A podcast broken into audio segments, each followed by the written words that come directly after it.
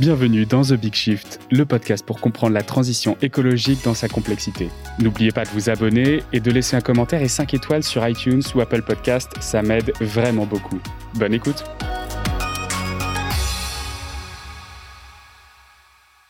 Bonjour à tous. Alors aujourd'hui, on reçoit Christophe Goupil. Bonjour Christophe. Bonjour. Alors Christophe, vous êtes euh, professeur de l'Université de Paris. Vous êtes aussi un membre du laboratoire interdisciplinaire des énergies de demain, le LEAD. Euh, donc vous avez des champs disciplinaires qui sont très élargis autour de l'énergie, de la physique. Aujourd'hui, ce qui va nous intéresser, c'est euh, vos connaissances en bio-inspiration des usages de l'énergie et en résilience. voilà, donc est-ce que vous pouvez commencer par, par vous présenter? Bien, donc euh, je m'appelle Christophe Goupil, professeur comme vous l'avez dit. Au départ, je suis de formation euh, physicienne, physicien de ce qu'on appelle la matière condensée, c'est-à-dire finalement les sciences des euh, supraconducteurs, ce qui ont été mes premiers amours, puis de matériaux thermoélectriques, matériaux semi-conducteurs, ce qui m'a amené à partir de 2010 à participer à la création du laboratoire interdisciplinaire des énergies de demain. Voilà, et ce qui à cette occasion m'a permis d'ouvrir mes travaux à en dialogue avec d'autres disciplines que la physique et toujours centré autour de la question énergétique. Alors c'est des sujets qui sont très complexes. Euh, la première chose que j'aimerais qu'on reprenne, peut-être que vous pouvez nous définir ce que ce que vous, vous euh, ce que vous définissez comme euh, un système résilient, parce que vous avez une définition qui est un peu différente de celle qu'on entend, la, définition du commun qu'on entend aujourd'hui un peu à tout à, tout va, à tout bout de champ. Qu'est-ce que vous définissez comme comme résilient? Alors, la résilience, c'est un concept qui est très très ancien. Euh, bon, je vais pas revenir au, tout début de l'étymologie de résilience. Euh, on le trouve plutôt dans la science des matériaux au 19e siècle en métallurgie et des métaux des alliages métalliques qui étaient des résilients sont des alliages métalliques qui pouvaient subir euh, des traumatismes euh, sans que l'objet soit euh, rendu non opérationnel. Donc le concept de résilience, c'est un peu celui-ci, c'est d'avoir un système qui va pouvoir effectivement subir des traumatismes, traverser des crises, on pourrait, le dire pour généraliser le propos, et ressortir en conservant ses fonctionnalités. Alors c'est un point qui est très très important d'être assez limité sur la définition parce qu'on a tendance à attribuer à la résilience toutes sortes de vertus, euh, qu'elle serait durable, qu'un système résilient serait nécessairement recyclable et autres notions. Euh, il faut être un tout petit peu prudent là-dessus. La résilience, c'est d'abord quelque chose qui va pouvoir traverser effectivement une situation traumatisante, une situation de, de crise. Je parle au sens général, hein, ça peut être un système euh, humain, mais ça peut être un système matériel euh, et qui va garder, garder sa fonctionnalité. Donc voilà ce qu'on peut effectivement dire dans une définition assez euh, compacte euh, sur la résilience. Alors, si on, avance un peu plus justement sur cette notion de résilience, vous mettez en garde euh, contre, contre la façon dont on définit une société résiliente. Là, vous venez de le dire, la résilience, c'est pas forcément ce qui est durable, c'est plutôt ce qui a une capacité à, à traverser les âges, à traverser les, les, les situations de crise, qu'elles soient extrêmes ou, euh, ou pas. Euh, comment est-ce qu'on peut mettre ça en, en rapport avec euh, notre société Avec euh, vous parlez aussi du couple énergie-matière, donc dans, dans le vivant. Comment est-ce qu'on met ça en, en, relation?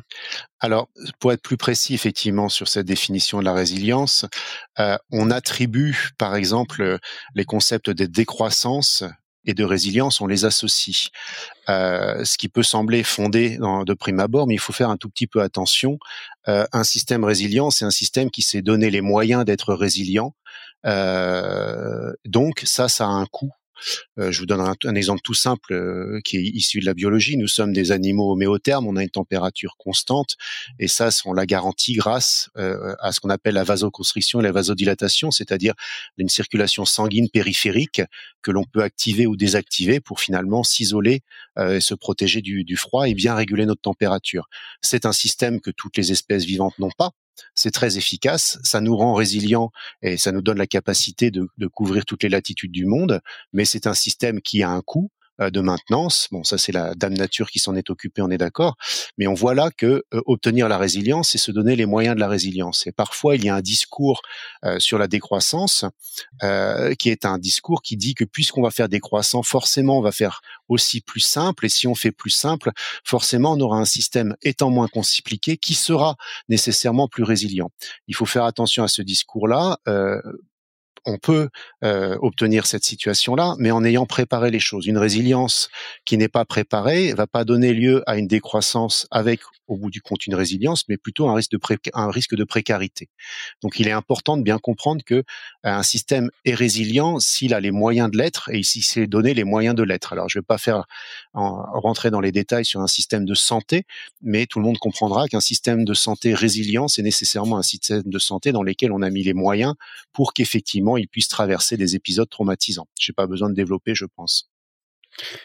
Effectivement, et puis vous, vous le mentionnez déjà un peu à, demi-mot, c'est euh, quasiment une opposition entre résilience et, sobriété quand vous, quand vous parlez de, décroissance et de, euh, euh, de décroissance. Mais l'idée, est-ce que de la quand vous parlez de la résilience, vous avez surtout aussi en, tête les, la, consommation d'énergie? Est-ce que du coup un système est résilient s'il est puissant ou si son rendement est meilleur ou si, si c'est le le système qui produit le moins euh, le moins de déchets pour euh, euh, pour pour une action donnée. Oui, alors je vais prendre un premier un premier exemple qui parlera à tout le monde. Il s'agit de, simplement de l'isolation des bâtiments.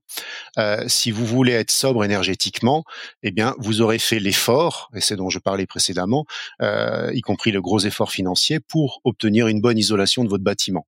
Moyennant quoi, vous allez baisser votre facture énergétique et effectivement, d'un point de vue énergétique, vous allez devenir sobre. Donc, et ça vous permettra effectivement de traverser des périodes chaudes comme des périodes froides. Donc, vous aurez un système à la fois résilient, et à la fois sobre. Donc je n'oppose pas la résilience et la sobriété, je dis juste que il faut avoir préparé la chose de façon à ce que le système puisse être et résilient et sobre. Si vous préparez pas la chose, à ce moment-là, on est dans la situation aujourd'hui de plus de 15% des foyers français qui s'appelle pas la sobriété, bien que ces gens aient des factures énergétiques très basses. Ils ont des factures basses. Pourquoi? Parce qu'ils ne chauffent plus, parce que ça leur coûte trop cher. Et ça s'appelle pas la sobriété, ça s'appelle la précarité. Donc c'est le point que je voulais préciser sur mmh. la sur la résilience. Après, effectivement, on a tendance, et vous le disiez, sur les systèmes énergétiques, à penser forcément des systèmes qui seraient des systèmes avec les meilleurs rendements. Euh, bon, on peut montrer en fait dans les travaux qu'on réalise nous que euh, dans le vivant, par exemple, euh, les systèmes fonctionnent non pas à leur point de meilleur rendement, ça peut arriver, mais ça c'est lorsqu'il y a des contraintes euh, très très très très poussées. Vous avez des organismes vivants qui effectivement vont développer des rendements très importants parce qu'ils sont dans des environnements très contraints. Par exemple, des animaux cavernicoles qui ont très peu d'accès à la nourriture. Par contre, on peut trouver des, des animaux qui sont pas du tout euh, pas du tout euh, frugaux dans leur pratique, euh, à commencer par mmh. une baleine qui est un animal à sang chaud dans des océans froids, donc qui va consommer énormément d'énergie. Donc il faut faire attention à ne pas idéaliser non plus les, les messages de la nature sur sur la consommation de l'énergie. la bioinspiration, c'est pas de penser que la nature a forcément fait la meilleure solution. C'est beaucoup plus subtil que ça. Et euh, derrière, effectivement, on peut observer, par exemple, sur la locomotion, mais tout un chacun peut l'observer et se poser la question, pourquoi est-ce que lorsque nous marchons, nous marchons à une certaine vitesse pourquoi nous ne marchons pas plus vite? Pas chacun vous dira bah parce que ça va consommer plus d'énergie, puis on va être en sueur, on va dissiper de la chaleur. Mais à ce moment-là, je peux vous répondre pourquoi vous marchez pas plus lentement? Et la réponse, c'est que si vous marchez plus lentement, en fait, pour parcourir une distance donnée, vous allez vous rendre compte que votre système thermodynamique, c'est-à-dire votre organisme, aura en fait produit plus de déchets. Ça, c'est très intéressant de voir qu'il existe un point de fonctionnement qui correspond à la production minimale de déchets. Si vous êtes au-delà de ce point, évidemment, vous en vous produisez plus. Si vous êtes en deçà, vous produisez plus. Et ça, c'est un point qui n'est pas évident parce que le sens commun dit qui peut le plus peut le moins. Et donc, je rejoins la décroissance où on se dirait, si je réduis le point de fonctionnement, d'intensité de fonctionnement de nos sociétés, par exemple, forcément, ça ira mieux. Euh, attention, euh, nous, organismes vivants, si on réduit le point de fonctionnement, il faut quand même garder euh, une consommation qu'on appelle la consommation basale, sans quoi on commence à être fortement défaillant. Donc on voit qu'à partir du moment où il y a effectivement cette consommation basale, c'est vrai dans le vivant et c'est vrai dans nos sociétés humaines, eh bien il y a un point de fonctionnement qui n'est pas un point de fonctionnement qu'on peut aller chercher aussi bas que l'on veut. Il existe toujours un minimum et ce minimum dépend du système auquel on a affaire. Alors bien évidemment, si on change de système et qu'on prend par exemple d'autres types de fonctionnement de société, on peut descendre ce point-là. Mais il est important de bien se rendre compte que pour un système donné, il existe un point de fonctionnement qui correspond à un minimum de production de déchets. Oui, tout à fait. Donc là, vous avez déjà mentionné le, terme de la, de la suite, c'est la bio-inspiration. Donc c'est ce dont j'aimerais qu'on parle maintenant. Euh, cette bio-inspiration, c'est justement trouver ce qui euh, est le plus intéressant pour nous euh, dans ce que la nature construit, mais tout ce que la nature construit fait partie du champ des possibles, mais pas uniquement du, du, meilleur. Est-ce que c'est ça la différence entre le biomimétisme qui paraît un peu aveugle et la bio-inspiration qui est plus réfléchie? Alors, sans accuser le biomimétisme d'être aveugle pour pas fâcher mes, mes collègues, je préfère effectivement, vous avez raison, le terme de bio-inspiration. Pourquoi? Parce que euh, effectivement, regardez euh, comment, excusez-moi, je vais être un peu anthropomorphique quelques secondes, comment Dame Nature, bon, Dame Nature n'est pas un sujet, elle n'a pas une carte vitale et un passe Navigo, on est d'accord, mais bon, comment Dame Nature a effectivement euh, souscrit aux contraintes qui sont des contraintes physiques. Je vais donner un exemple tout simple, c'est euh, en thermodynamique, il y a deux principes. Un premier principe qui nous dit que euh, il y a conservation de l'énergie et conservation mmh. aussi de la matière d'ailleurs. Et puis un second principe qui nous dit que si l'énergie et la matière peuvent se disperser dans des degrés de liberté euh, accessibles, à ce moment-là, euh, ils le feront. Donc ça, c'est une manière de ne pas parler de l'entropie, mais qui est cachée derrière, bien évidemment. ce que je veux dire par là, c'est que ce sont deux principes. Donc ce sont des choses que les systèmes vivants et non vivants, auxquels les systèmes vivants et non vivants doivent souscrire. Et il est très intéressant, pour le coup, effectivement, d'avoir une démarche de bio-inspiration des usages de l'énergie, c'est-à-dire de regarder au cours de l'évolution comment, dans la nature, ces deux principes qui sont vraiment un cadre de contraintes très rigide, ces deux principes ont été mis en œuvre et comment Dame Nature, si je puis me permettre, a joué avec ces principes, évidemment sans les transgresser puisqu'ils ne sont pas transgressables puisque ce sont des principes, mais toutes les solutions du vivant, ce sont autant de réponses possibles pour souscrire à la conservation de l'énergie à la matière d'une part et à la dispersion de l'énergie et la matière d'autre part. Et là, il y a un enseignement qui est très très riche. Et on voit, comme j'ai pu le citer pour le cas de, par exemple, des, des cétacés, des baleines, que la solution qui est trouvée euh, n'est pas nécessairement une solution vertueuse au sens où on se dirait on voudrait que ça consomme le moins d'énergie possible. On, aurait pu se dire non, un animal comme une baleine, qui peut vivre dans des océans très froids, ça serait beaucoup plus malin d'avoir un animal qui ne soit pas à sang chaud, comme le sont par exemple les poissons. Et là, on apprend une nouvelle leçon de la nature qui est quoi mais pourquoi est-ce que la baleine existe? Alors la réponse de mes collègues biologistes c'est parce que c'est possible. Et c'est possible pourquoi? Parce que la baleine a suffisamment d'accès à la nourriture pour pouvoir maintenir sa propre température, même si la dépense en termes de chaleur est assez conséquente. Et du coup, on peut se poser la question mais pourquoi la baleine est, est restée un animal à sang chaud? Et là, c'est intéressant parce que la leçon qu'on apprend de la nature, c'est ce qu'on appelle une contrainte historique. C'est-à-dire que une forme de dépendance au chemin, selon selon vous si vous préférez. Euh, il se trouve que c'est un mammifère, donc c'est issu d'un mammifère terrestre qui, au passage, avait quatre pattes et qui, arrivant dans l'océan, perdre les pattes arrière a été une évolution qui n'était pas compliquée. Par contre, changer, si je puis dire un peu rapidement, la chaudière était quelque chose, était une contrainte trop compliquée, donc c'est resté. Et donc, on apprend de la nature là quelque chose qui est une contrainte, une contrainte historique. Et ça, c'est très intéressant parce que dans la transition écologique, il y a, on va pas non plus tout changer. On aura des choses qui vont rester, qui sont des contraintes historiques, et il va falloir faire avec au moins pendant un certain temps. Ok, par exemple quoi? Du coup, euh, dans, dans ce qu'on observe aujourd'hui, vous avez un exemple un peu précis? Bah, nos, sociétés telles qu'elles sont aujourd'hui, alors je vais pas rentrer sur le sur le côté euh, économie euh, et choix d'économie euh, ultralibérale ou pas ultralibérale, ça nous en emmènerait trop loin, bien que le sujet puisse être abordé.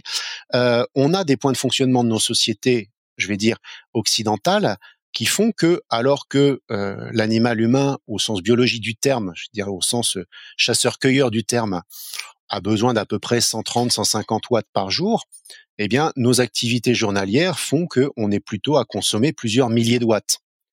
OK? Ça, c'est parce que la nourriture nous arrive par camion, parce que nous, nous, nous avons besoin de nous transporter dans des véhicules, alors ou bien le transport en commun ou les véhicules individuels dans lesquels il y a en moyenne 1,3 passagers. Bon, et donc tout ça consomme beaucoup. Donc on a un point de fonctionnement qui est très très haut qui est, vous voyez, euh, plus d'un ordre de grandeur au-dessus euh, de la limite biologique.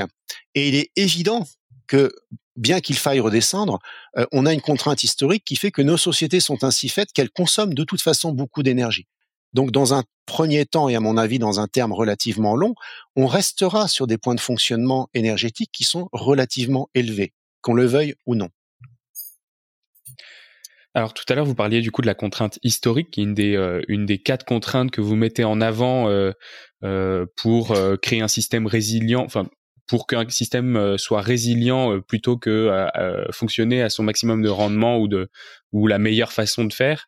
Il y a quatre contraintes. Vous avez donné la contrainte historique. Quelles sont les trois autres du coup? Alors il y a une contrainte de, de forme que nous enseigne la nature. Alors il y a un très beau livre euh, de Darcy Thompson au début du XXe siècle, On Growth and Form, qui dit que toutes les formes ne sont pas possibles dans la nature. Et je crois que c'est important à retenir parce que on a en particulier dans le bâtiment des capacités aujourd'hui de faire les bâtiments avec toutes les formes que l'on veut. Euh, et toutes les formes ne sont pas nécessairement souhaitables. Euh, je voudrais sur ce point d'ailleurs dire que euh, les anciens bâtisseurs ont commencé par subir la contrainte de la gravitation en construisant des édifices qui sont tombés. Euh, même des édifices romans célèbres. Euh, si vous visitez le Mont Saint-Michel, vous apprendrez que le réfectoire s'est effondré plusieurs fois. Voilà, ça a été essai erreur. Et puis ils ont fini par maîtriser la contrainte euh, de la gravitation et construire des édifices et puis ensuite, ils ont joué avec la contrainte. C'est intéressant de voir que dans le bâtiment aujourd'hui, toutes les formes sont possibles, d'accord, mais par contre, il y a une contrainte qui est une contrainte énergétique qui aujourd'hui aboutit finalement à des bâtiments qui sont pas forcément très très beaux. Euh, et ça, je pense qu'il y a toute la communauté des architectes euh, qui pourrait se saisir vraiment de la contrainte énergétique, la subir, c'est pas facile, mais à force de la subir, on finit par pouvoir jouer avec, comme ont fait leurs illustres ancêtres. Donc il y a une contrainte de forme après, il y a effectivement cette contrainte euh, historique. Et puis, euh, je l'ai dit, il y avait euh, cette contrainte effectivement sur la question de la, minimisation des, déchets, c'est-à-dire du, point, du point de fonctionnement. la dernière contrainte, les limites, ça je les ai déjà citées au sens du premier principe. Vous pouvez pas utiliser plus d'énergie que, que, ce que vous avez. cette contrainte des limites aussi, elle, est, elle existe sur un point qui est important, qui est que la nature va faire avec euh, ce qu'elle a à disposition. C'est-à-dire qu'il est intéressant de constater que le vivant, euh, les structures vivantes sont faites avec les éléments chimiques qui sont les plus abondants, euh, le carbone, l'azote, l'hydrogène, le phosphore aussi, du calcium. et on peut voir que dans ce qui est réalisé par la main de l'homme, on se permet de, de faire des structures qui euh, vont mettre en œuvre des matériaux qui sont des matériaux relativement rares. Je prends un exemple qui est celui, par exemple, euh, des systèmes euh, photovoltaïques. On réalise des panneaux photovoltaïques avec mmh. des éléments relativement peu abondants. Euh, c'est pas un problème en soi. On a aujourd'hui des panneaux photovoltaïques qui ont des rendements de l'ordre de environ 40% en laboratoire, donc c'est des rendements absolument magnifiques quand Dame Nature, avec la photosynthèse, a un rendement de 1%. Et ce qui est assez amusant, c'est de se dire, si on applique une seule des contraintes, une seule des contraintes que doit suivre la nature lorsqu'elle fabrique de la structure, qui est la contrainte d'accès à la, à la ressource matérielle. Et qu'on se dit, tiens, on va faire du photovoltaïque avec les éléments qui sont les éléments les plus courants. À ce moment-là, on fait ce qu'on appelle du photovoltaïque organique avec effectivement des chaînes carbonées. Et ce qui est amusant, c'est que on observe que le rendement qui est de 40% quand on prend des matériaux et des éléments très très exotiques tombe aux alentours de 4% pour euh, le photovoltaïque organique. Donc vous voyez qu'en fait la grande leçon que l'on apprend de la nature, c'est cette leçon des contraintes. La 1% de rendement à peu près pour la photosynthèse, la première lecture, c'est que c'est un rendement qui est très très bas. Mais il vaut mieux faire une lecture qui est derrière ce rendement qu'il me semble bas, quelle est toute la litanie des contraintes qui est présente et quelles sont toutes les contraintes que rencontre la nature. Et ça, c'est une lecture complètement différente. Nous avons une lecture qui pendant longtemps a été une lecture en disant on va faire à puissance maximum et puisqu'on peut continuer et qu'on a de l'énergie pas chère avec les énergies fossiles, on va le faire. Et aujourd'hui, on a une lecture qui est un petit peu semblable en disant on va faire les systèmes les plus performants et ayant les meilleurs rendements. Mais je crois que ce qui est plus intéressant, c'est de commencer par s'asseoir et regarder quel est l'espace des contraintes auxquelles nous sommes, euh, nous sommes soumis. Et en fonction de ça, on va situer le point de fonctionnement de nos systèmes. Alors pour terminer sur cette euh, sur cette première partie, euh, donc euh, j'aimerais juste qu'on passe un moment sur une définition un peu un peu un peu différente, la différence entre adapté et adaptable, puisque du coup justement on parlait des des meilleurs rendements ou de la performance. Vous vous dites qu'il faudrait plutôt choisir une résilience, donc on est plutôt adaptable plutôt que nous de s'adapter. Oui, alors, adaptable, adapté, c'est un concept qui est très présent en biologie, euh, et nous, on l'a travaillé en, par le versant de la thermodynamique, et on, retrouve tout à fait ce concept-là, c'est-à-dire que lorsque vous avez un système, euh, vous avez, euh, vous pouvez pas avoir le beurre et l'argent du beurre, c'est-à-dire que votre système va être adaptable ou adapté. Je vais vous donner un exemple sur le transport. Il existe des véhicules qui sont faits pour courir ce qu'on appelle le marathon Shell, qui sont capables de parcourir à peu près 2000 km avec un litre d'essence. On peut se dire, c'est magnifique, on voudrait ce type de véhicule. Oui. On est sauvé. Voilà. Sauf que ce véhicule, il réalise cette performance, cette prouesse, euh, sous les conditions suivantes. C'est sur un terrain plat, il est à 30 km heure, il ne ralentit ni n'accélère, et euh, a priori sans vent. Voyez? Donc il est excessivement adapté à un point de fonctionnement, 30 km heure. Je vais prendre l'autre extrême, qui est la voiture euh, de madame et monsieur tout le monde. Les véhicules aujourd'hui sont à peu près à une centaine de, chevaux, ok? Donc à peu près 75 kilowatts. Très bien. Avec ce véhicule, vous faites toutes sortes de choses. Vous faites de la ville, vous allez en vacances, vous faites vos courses, etc., etc. Le véhicule, on va être rapide, on va dire, il pèse une tonne. Donc une tonne 100 chevaux. Si je prends un camion, eh bien, un moteur de camion, c'est à peu près 500 chevaux. Cinq fois plus qu'un moteur de voiture. Sauf que lui, il transporte à peu près, on va être arrondir, il transporte 50 tonnes. C'est-à-dire, il transporte une charge 50 fois plus importante. Et c'est assez étonnant. On se dit, mais il y a quelque chose qui ne va pas. Si, ça va très bien. Un camion, c'est un croiseur, c'est-à-dire un système qui est fait pour rouler à vitesse constante sur autoroute. Et donc, vous voyez à ce moment-là qu'on a un système qui est effectivement de nouveau adaptable, mais par contre, il n'est pas adapté. Un camion dans les entrées et sorties de ville, c'est des consommations complètement délirantes. Voyez? Et donc, il y a nécessairement le compromis entre adaptable ou adapté. On l'a vu dans les véhicules avec l'arrivée des véhicules hybrides vous avez effectivement la fonctionnalité qui est en ville, vous voulez à peu près tout faire, à ce moment-là, vous êtes plutôt sur la partie électrique. D'accord? Donc c'est un caractère qui est tout à fait euh, général dans les systèmes et ça se démontre, on l'a démontré d'un point de vue euh, thermodynamique et on peut le rencontrer sur un bâtiment. Vous pouvez faire un bâtiment très basse consommation, très bien, mais les contraintes d'usage sont absolument draconiennes. Vous ouvrez plus les fenêtres, vous devez respecter la ventilation mécanique contrôlée, double flux, etc. Donc la plage d'usage est très restreinte. Si vous mettez des humains dedans qui, eux, souhaitent vivre avec une plage d'usage plus large, eh bien, le problème que vous rencontrez, c'est que vous allez effondrer effectivement euh, la performance du bâtiment parce que vous avez un, désaccord. Donc, voyez qu'en permanence, par rapport à une solution donnée, il faut penser la plage d'usage de cette solution.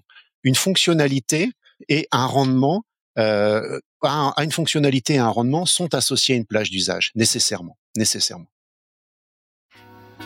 Merci beaucoup pour, euh, pour ces précisions. C'est la fin de cet épisode de The Big Shift. J'espère qu'il vous a plu et que vous en avez retiré quelque chose pour votre vie quotidienne. C'est ça le plus important. C'est beaucoup plus simple de parler du sujet sensible de l'environnement quand ses amis ou sa famille sont vraiment informés alors partagez le plus possible The Big Shift, ça aidera tout le monde. Et si vous avez des questions, des sujets que vous souhaitez qu'on aborde, des invités que vous voulez entendre, ou tout simplement que vous voulez qu'on discute de cet épisode, envoyez-moi un message sur LinkedIn. The Big Shift est produit par Echoes Studio. Si vous avez un projet audio, contactez-nous sur www.echoes.studio. Merci d'avoir écouté jusqu'au bout. Je vous retrouve très bientôt pour un nouvel épisode.